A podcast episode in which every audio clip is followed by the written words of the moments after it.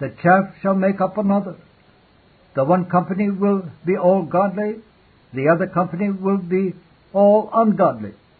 Each shall be by themselves, and a great gulf between that none can pass. Blessed indeed shall the righteous be in that day. They shall shine like stars, no longer obscured with clouds. They shall be beautiful as the lily, no longer choked with thorns. Canticles 2, verse 2. Wretched indeed will the ungodly be. How corrupt will corruption be when left without one grain of salt to season it?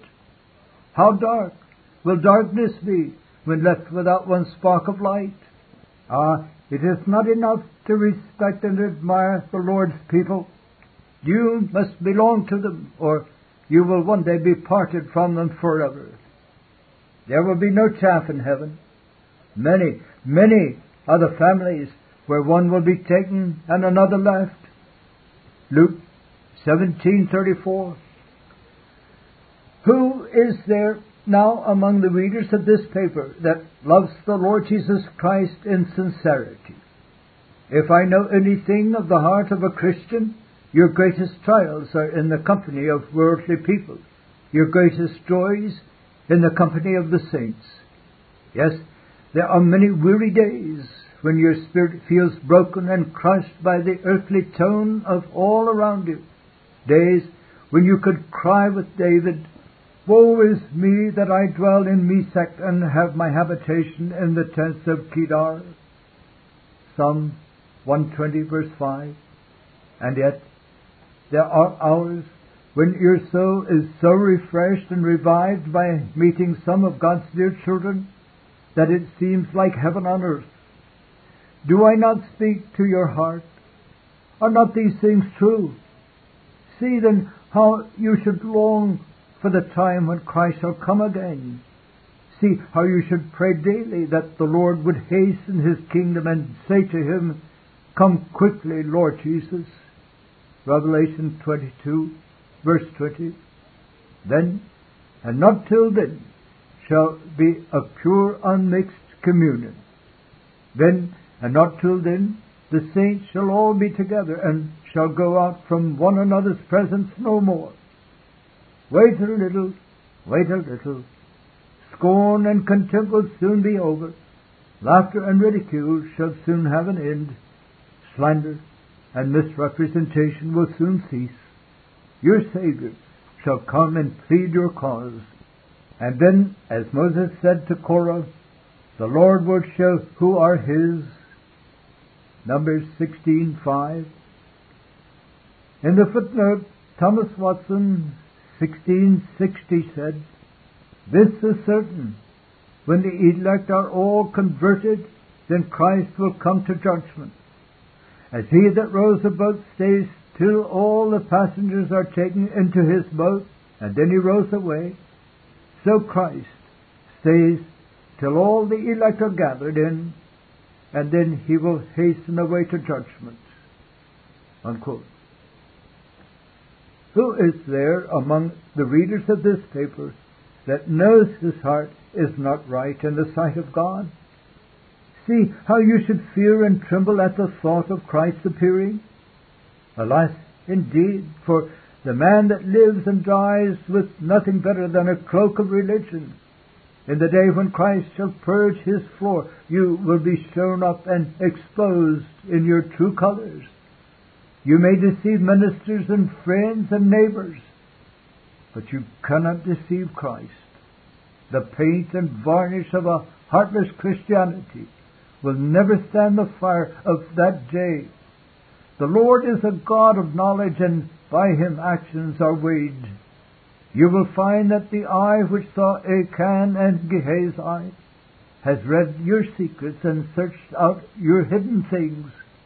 You will hear that awful word, Friend, how camest thou in hither, not having a wedding garment? Matthew 22:12. Oh, tremble at the thought of the day of sifting and separation. Surely hypocrisy is a most losing game. Surely it never answers to act a part. Surely it never answers like Ananias and Sapphira to pretend to give God something and yet to keep back your heart. It all fails at last. Your joy is but for a moment. Your hopes are no better than a dream. Oh, tremble, tremble, tremble and repent. Three. Let me show in the third place the portion which Christ's people shall receive when he comes to purge his floor. The text at the beginning of this paper tells us that in good and comfortable words. It tells us that Christ shall gather his wheat into the garner. When the Lord Jesus comes the second time, he shall collect his believing people into a place of safety. He will send his angels and gather them from every quarter. The sea shall give up the dead that are in it, and the graves, the dead that are in them, and the living shall be changed. Not one sinner of mankind who has ever laid hold on Christ by faith shall be wanting in that company. Not one single grain of wheat shall be missing and left outside when judgments fall upon a wicked world. There shall be a garner for the wheat of the earth and into that garner all the wheat shall be brought. It is a sweet and comfortable thought that the Lord taketh pleasure in his people and careth for the righteous. Psalm 149 verse 4. 1 Peter 5 7. But how much the Lord cares for them, I fear, is little known and dimly seen. Believers have their trials beyond question, and these both many and great. The flesh is weak. The world is full of snares. The cross is heavy. The way is narrow. The companions are few. But still, they have strong consolations if their eyes were but open to see them. Like Hagar, they have a well of water near them, even in the wilderness, though they often do not find it out. Like Mary, they have Jesus standing by their side, though often they are not aware of it for very tears. Genesis 21:19, John 20 verse 14. Bear with me while I try to tell you something about Christ's care for poor sinners that believe in Him. Alas, indeed, that it should be needful.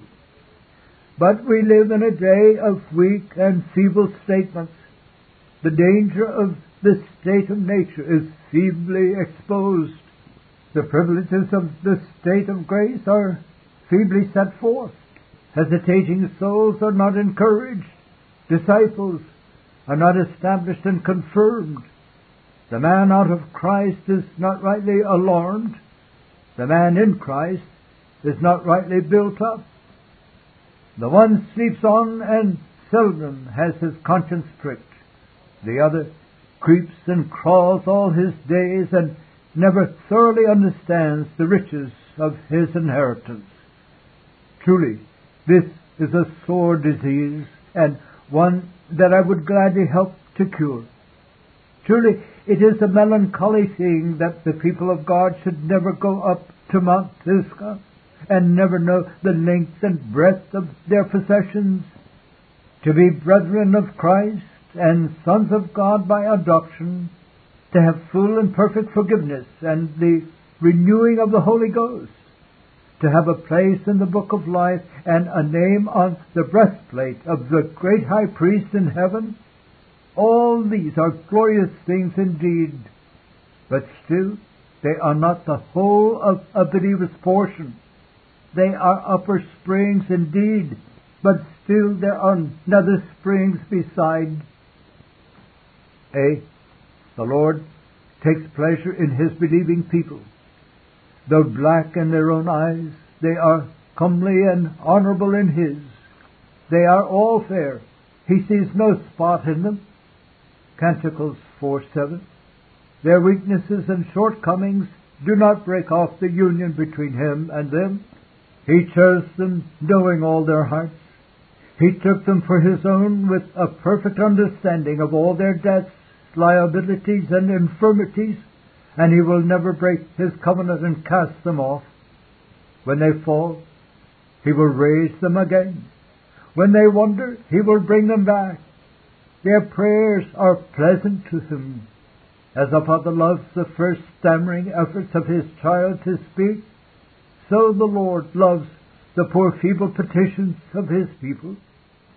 He endorses them with his own mighty intercession and gives them power on high. Their services are pleasant to him, as a father delights in the first daisy that his child picks up and brings him. Even so the Lord is pleased with the weak attempts of his people to serve him. Not a cup of cold water shall lose its reward. Not a word spoken in love shall ever be forgotten. The Holy Ghost inspired St. Paul to tell the Hebrews of Noah's faith, but not of his drunkenness, of Rahab's faith, but not of her lie. It is a blessed thing to be God's sweet. Be the Lord cares for His believing people in their lives. Their dwelling place is well known.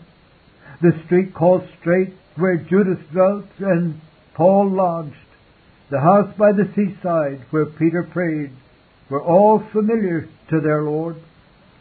None have such attendance as they have. Angels rejoice when they are born again. Angels minister to them and angels encamp around them.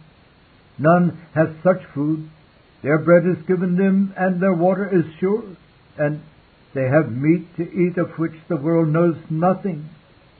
None have such company as they have. The Spirit dwelleth with them. The Father and the Son come to them and make their abode with them. John 14:23. Their steps are all ordered from grace to glory. They that persecute them persecute Christ himself, and they that hurt them hurt the apple of the Lord's eye. Their trials and temptations are all measured out by a wise physician. Not a grain of bitterness is ever mingled in their cup that is not good for the health of their souls. Their temptations, like Job's, are all under God's control. Satan cannot touch a hair of their head without their Lord's permission, nor even tempt them above that which they shall be able to bear. As the father pitieth his own children, so does the Lord pity them that fear him. He never afflicts them willingly. Psalm 103:13, Lamentations 3:33. He leads them by the right way he withholds nothing that is really for their good. Come what will, there is always a needs be. When they are placed in the furnace, it is that they may be purified.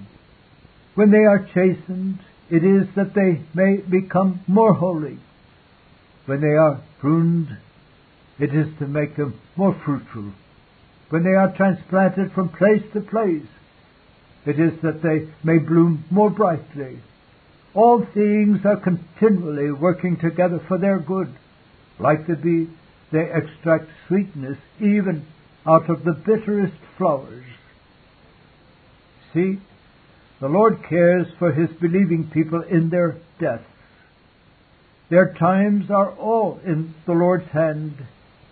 The hairs of their heads are all numbered and not one can ever fall to the ground without their Father. They are kept on earth till they are ripe and ready for glory, and not one moment longer. When they have had sun and rain enough, wind and storm enough, cold and heat enough, when the ear is perfected, then, and not till then, the sickle is put in. They are all immortal till their work is done. There is not a disease that can loosen the pins of their tabernacle until the Lord gives the word.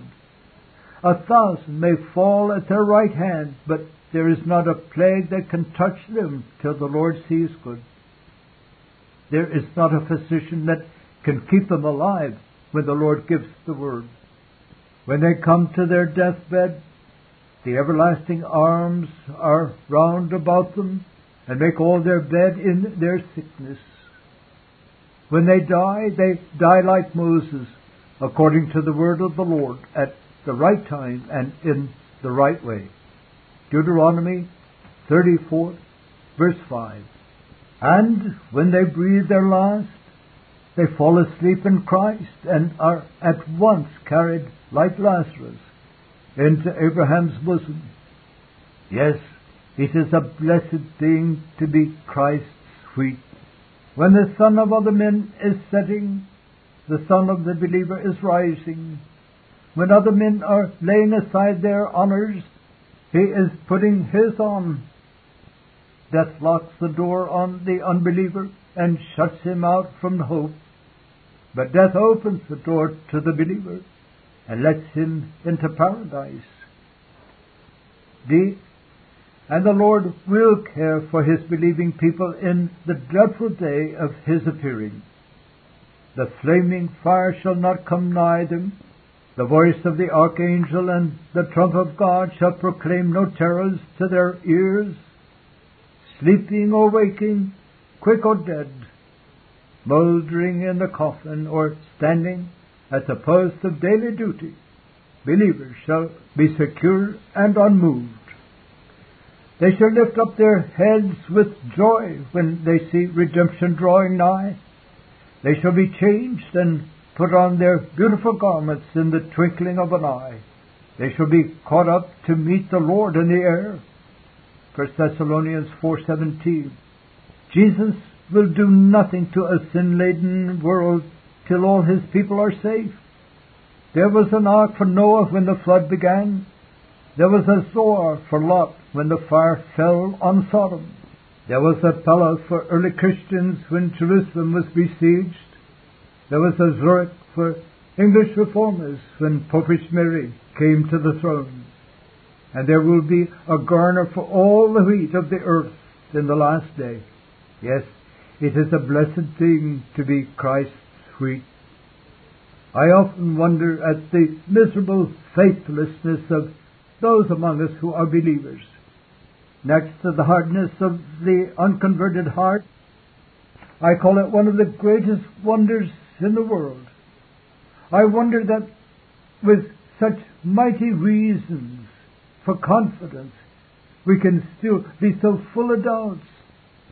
Above all things, how any can deny the doctrine that Christ's people persevere unto the end and can fancy that he who loved them so as to die for them upon the cross will ever let them be cast away.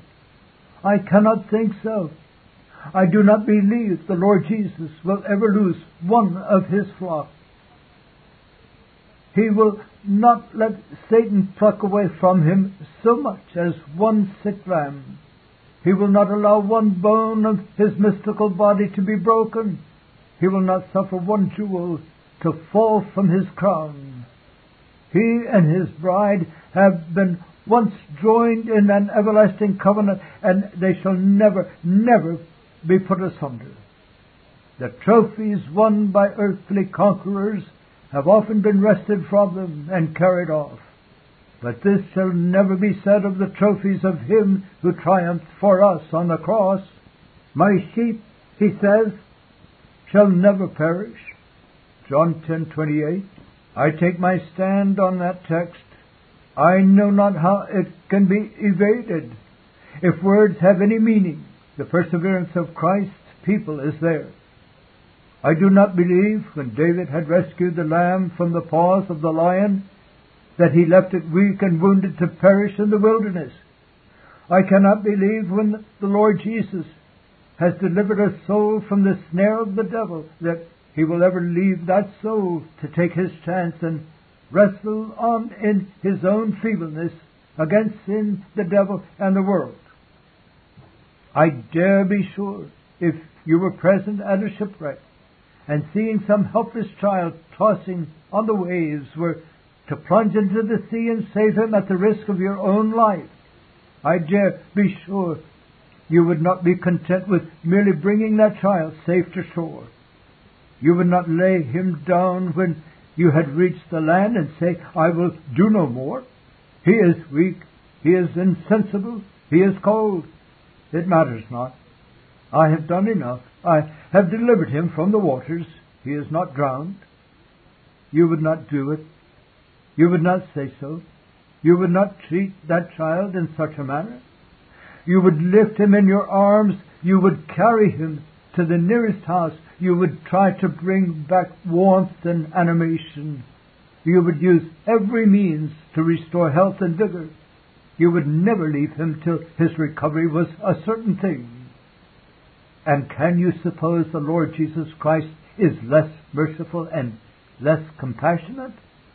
Can you think he would suffer on the cross and die and yet leave it uncertain whether believers in him would be saved? Can you think he would wrestle with death and hell and go down to the grave for our sakes and yet allow our eternal life to hang on such a thread as our poor miserable endeavors? Oh no, he does not do so. He is a perfect and complete Savior. Those whom He loves, He loves unto the end. Those whom He washes in His blood, He never leaves nor forsakes. He puts His fear into their hearts so that they shall not depart from Him. Where He begins a work, there He also finishes. All whom He plants in His garden enclosed on earth, He transplants sooner or later into paradise. All whom he quickens by his Spirit, he will also bring with him when he enters his kingdom. There is a garner for every grain of the wheat. All shall appear in Zion before God.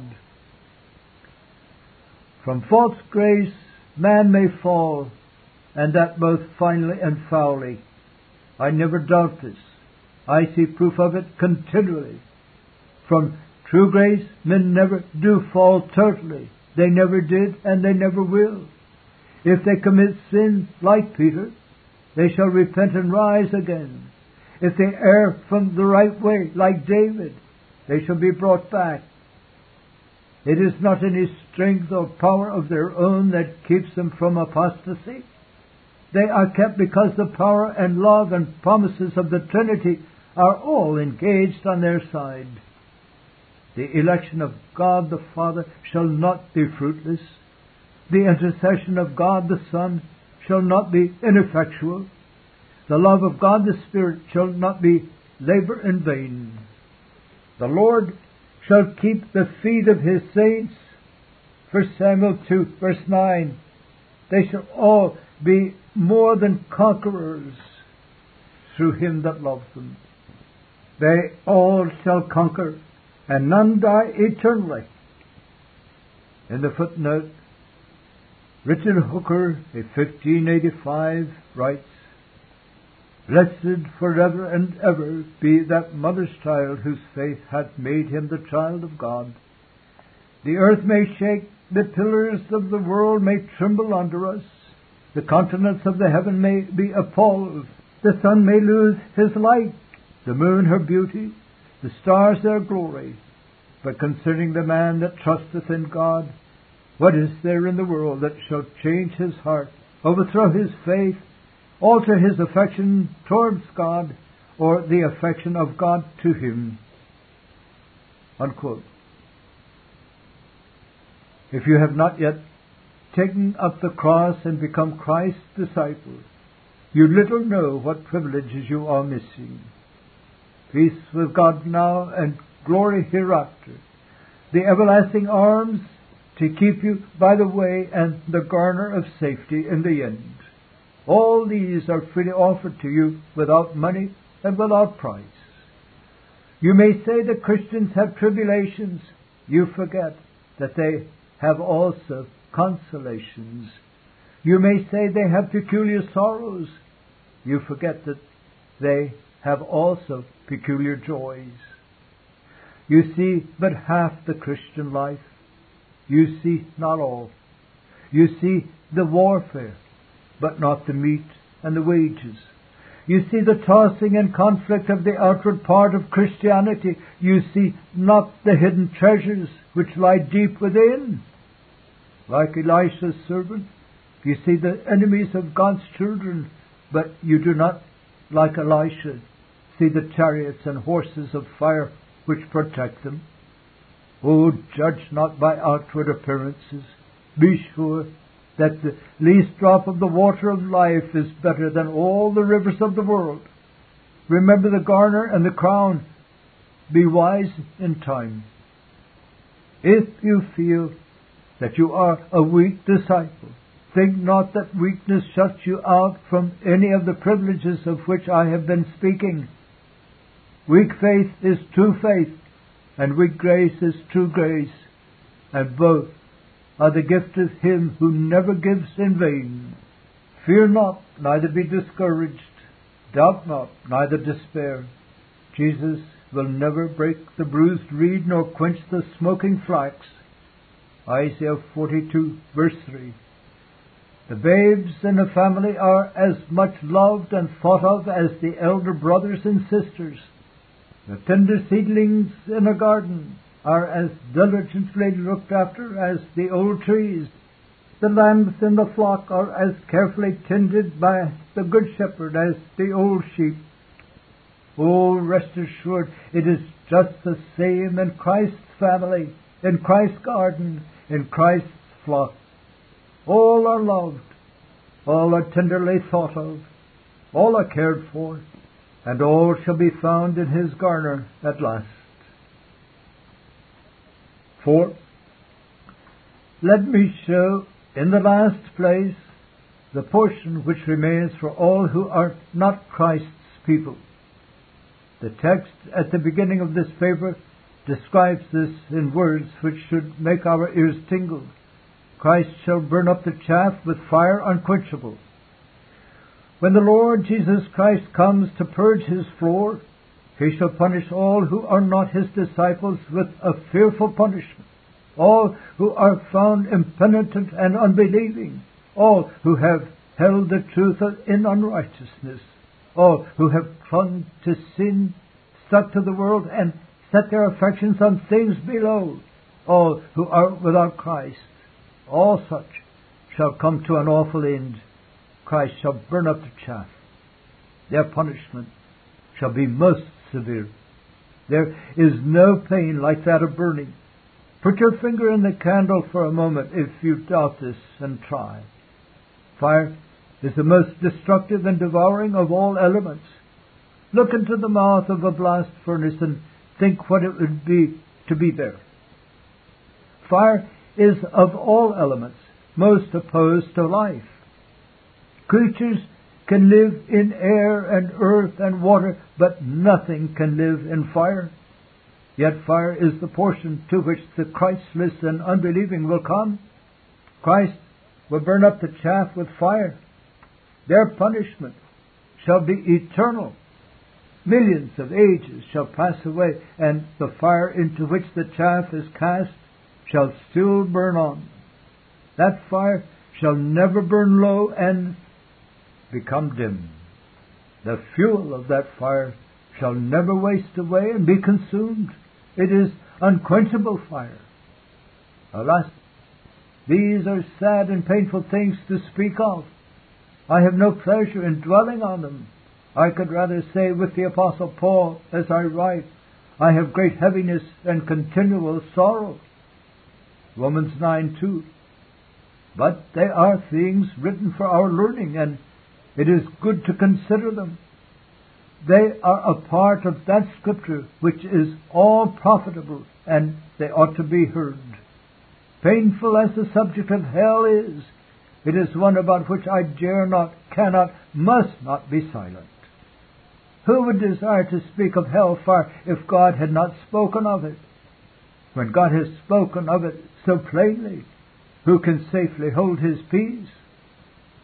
I dare not shut my eyes to the fact that a deep rooted infidelity lurks in men's minds on the subject of hell. I see it oozing out in the utter apathy of some. They eat and drink and sleep as if there was no wrath to come. I see it creeping forth in the coldness of others about their neighbors' souls. They show little anxiety to pluck brands from the fire. I desire to denounce such infidelity with all my might, believing that there are terrors of the Lord as well as the recompense of reward. I call on all who profess to believe the Bible to be on their guard. Hey, I know that some do not believe there is any hell at all. They think it impossible there can be such a place. They call it inconsistent with the mercy of God. They say it is too awful an idea to be really true. The devil, of course, rejoices in the views of such people. They help his kingdom mightily. They are preaching up his own favorite doctrine. Ye shall not surely die. Genesis 3, verse 4. B. I know furthermore that some do not believe that hell is eternal. They tell us it is incredible that a compassionate God will punish men forever.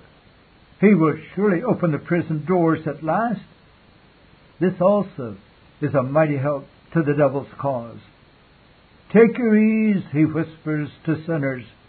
If you do make a mistake, never mind, it is not forever. A wicked woman was overheard in the streets of London saying to a bad companion, Come along, who is afraid? Some parsons say there is no hell. See, I know also that some believe there is a hell, but never allow that anybody is going there. All people with them are good as soon as they die. All were sincere. All meant well, and all, they hope, got to heaven. Alas, what a common delusion is this! I can well understand the feeling of the little girl who asked her mother where all the wicked people were buried, for she found no mention on the gravestones of any except the good. D. And I know very well that some believe there is a hell and never like it to be spoken of. It is a subject that should always be kept back, in their opinion. They see no profit in bringing it forward and are rather shocked when it is mentioned. This also is an immense help to the devil. Hush, hush, says Satan. Say nothing about hell. The fowler wishes to hear no noise when he lays his snares. The wolf would like the shepherd to sleep while he prowls round the fold. The devil rejoices when Christians are silent about hell. All these notions are the opinions of man. But what is it to you and me what man thinks in religion? Man will not judge us at the last day. Man's fancies and traditions are not to be our guide in this life. There is but one point to be settled. What says the Word of God? Eh? Do you believe the Bible? Then depend upon it. Hell is real and true. It is true as heaven, as true as justification by faith, as true as the fact that Christ died upon the cross, as true as the Dead Sea. There is not a fact or doctrine which you may not lawfully doubt if you doubt hell. Disbelieve hell, and you unscrew, unsettle, and unpin everything in Scripture. You may as well throw your Bible away at once. From no hell to no God, there is but a series of steps. B. Do you believe the Bible? then depend upon it, hell will have inhabitants. The wicked shall certainly be turned into hell, and all the people that forget God. These shall go away into everlasting punishment. Matthew 25:46. The same blessed Savior who now sits on a throne of grace will one day sit on a throne of judgment, and men will see there is such a thing as the wrath of the Lamb. Revelation 6:16. The same lips which now say, "Come, come unto me," will one day say, Depart, ye cursed. Alas, how awful the thought of being condemned by Christ Himself, judged by the Savior, sentenced to misery by the Lamb. See, do you believe the Bible? Then depend upon it. Hell will be intense and unutterable woe. It is vain to talk of all the expressions about it being only figures of speech. The pit, the prison, the worm, the fire, the thirst, the blackness, the darkness, the weeping, the gnashing of teeth, the second death.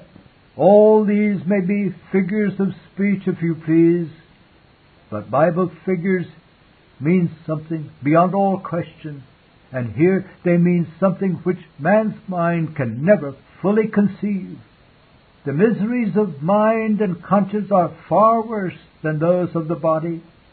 The whole extent of hell, the present suffering, the bitter recollection of the past, the hopeless prospect of the future will never be thoroughly known except by those who go there.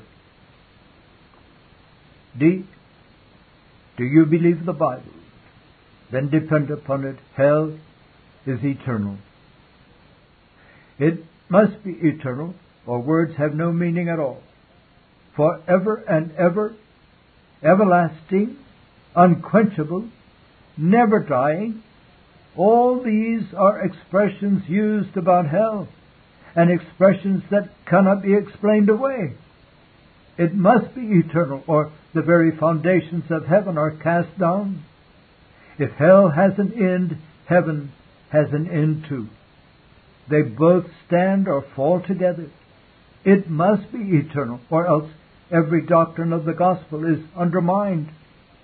If a man may escape hell at length without faith in Christ or sanctification of the Spirit, sin is no longer an infinite evil, and there was no such great need for Christ making an atonement.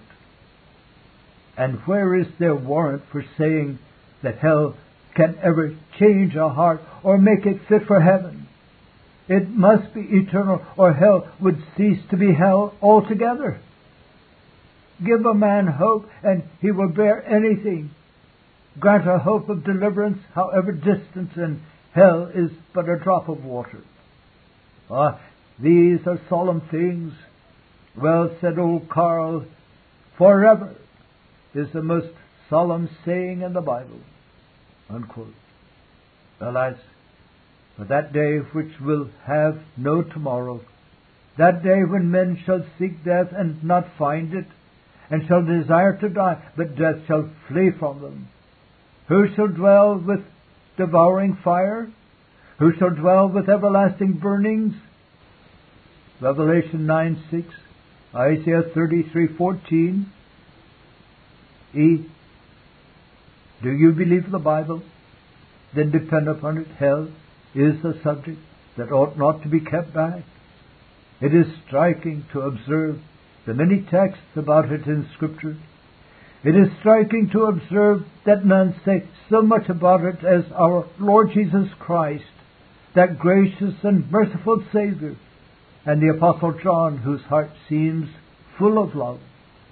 Truly, it may well be doubted whether we ministers speak of it as much as we ought. I cannot forget the words of a dying hearer of Mr. Newton's. Sir, you often told me of Christ and salvation. Why did you not oftener remind me of hell and danger?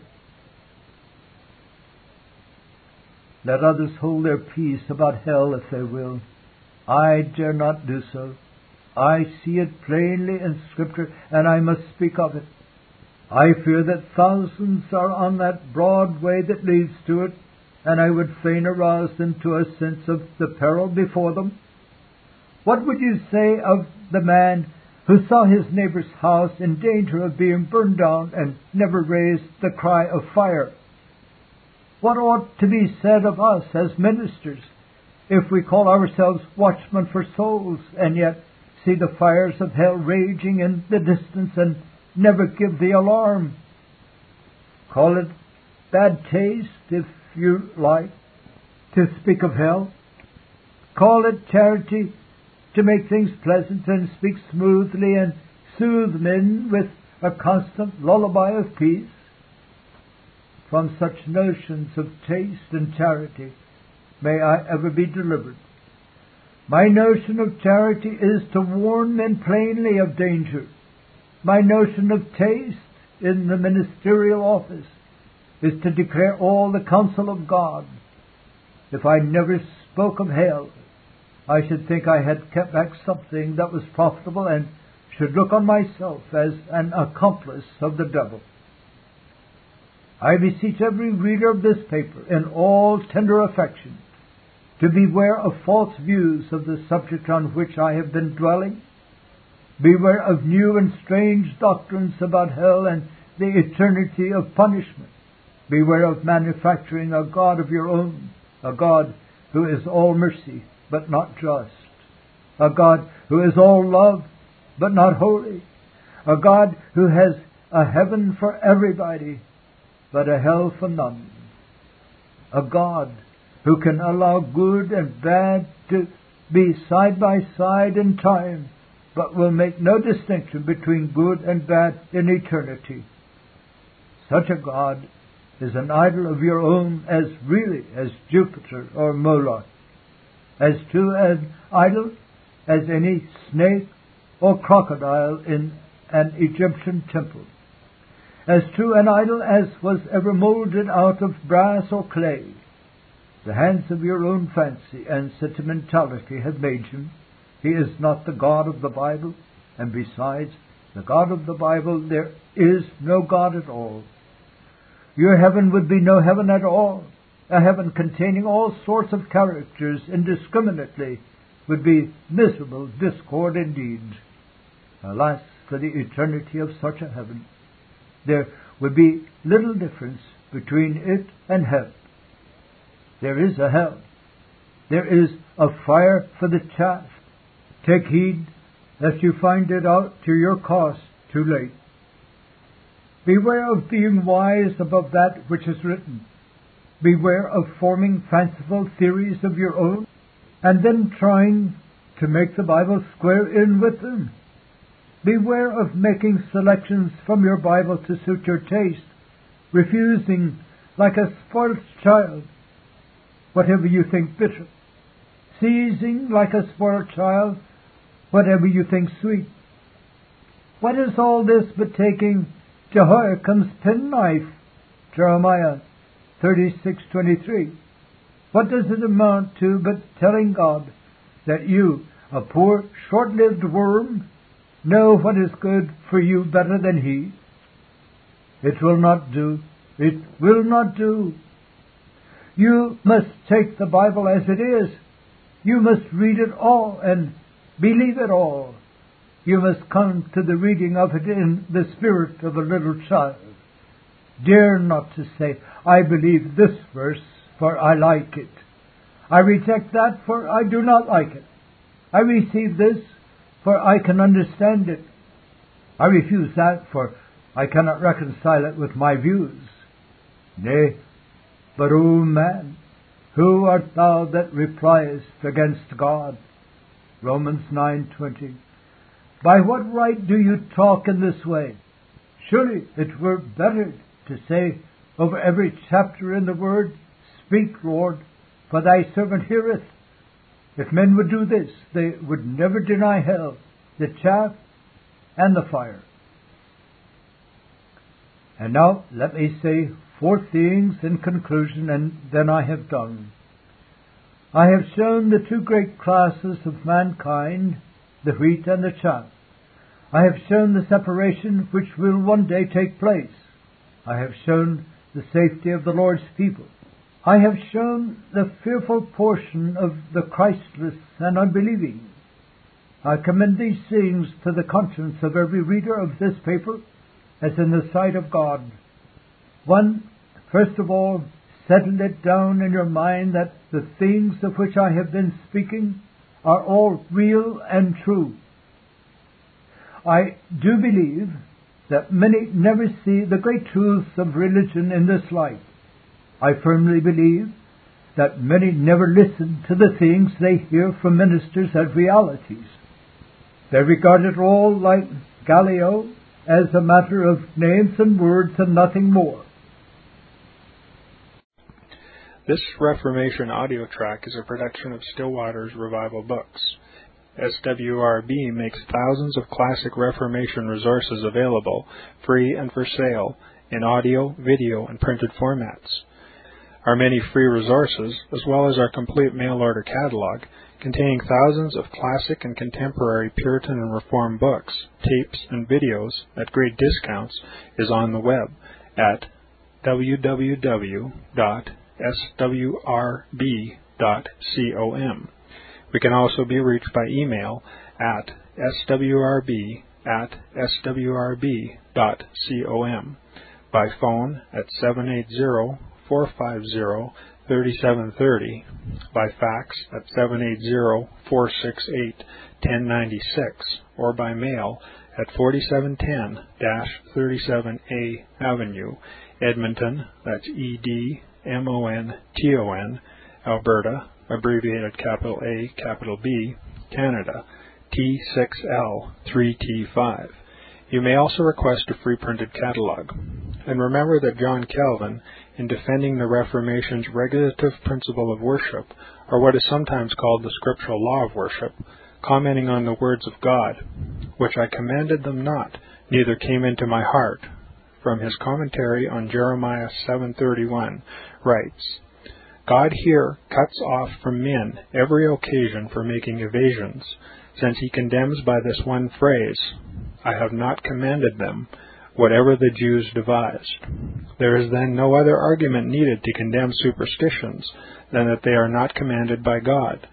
For when men allow themselves to worship God according to their own fancies, and attend not to his commands, they pervert true religion. And if this principle was adopted by the papists, all those fictitious modes of worship in which they absurdly exercise themselves would fall to the ground. It is indeed a horrible thing for the papists to seek to discharge their duties towards God by performing their own superstitions. There is an immense number of them, as it is well known, and as it manifestly appears. Were they to admit this principle, that we cannot rightly worship God except by obeying His word, they would be delivered from their deep abyss of error. The prophet's words, then, are very important when he says that God had commanded no such thing, and that it never came to his mind, as though he had said that men assume too much wisdom when they devise what he never required, nay, what he never knew.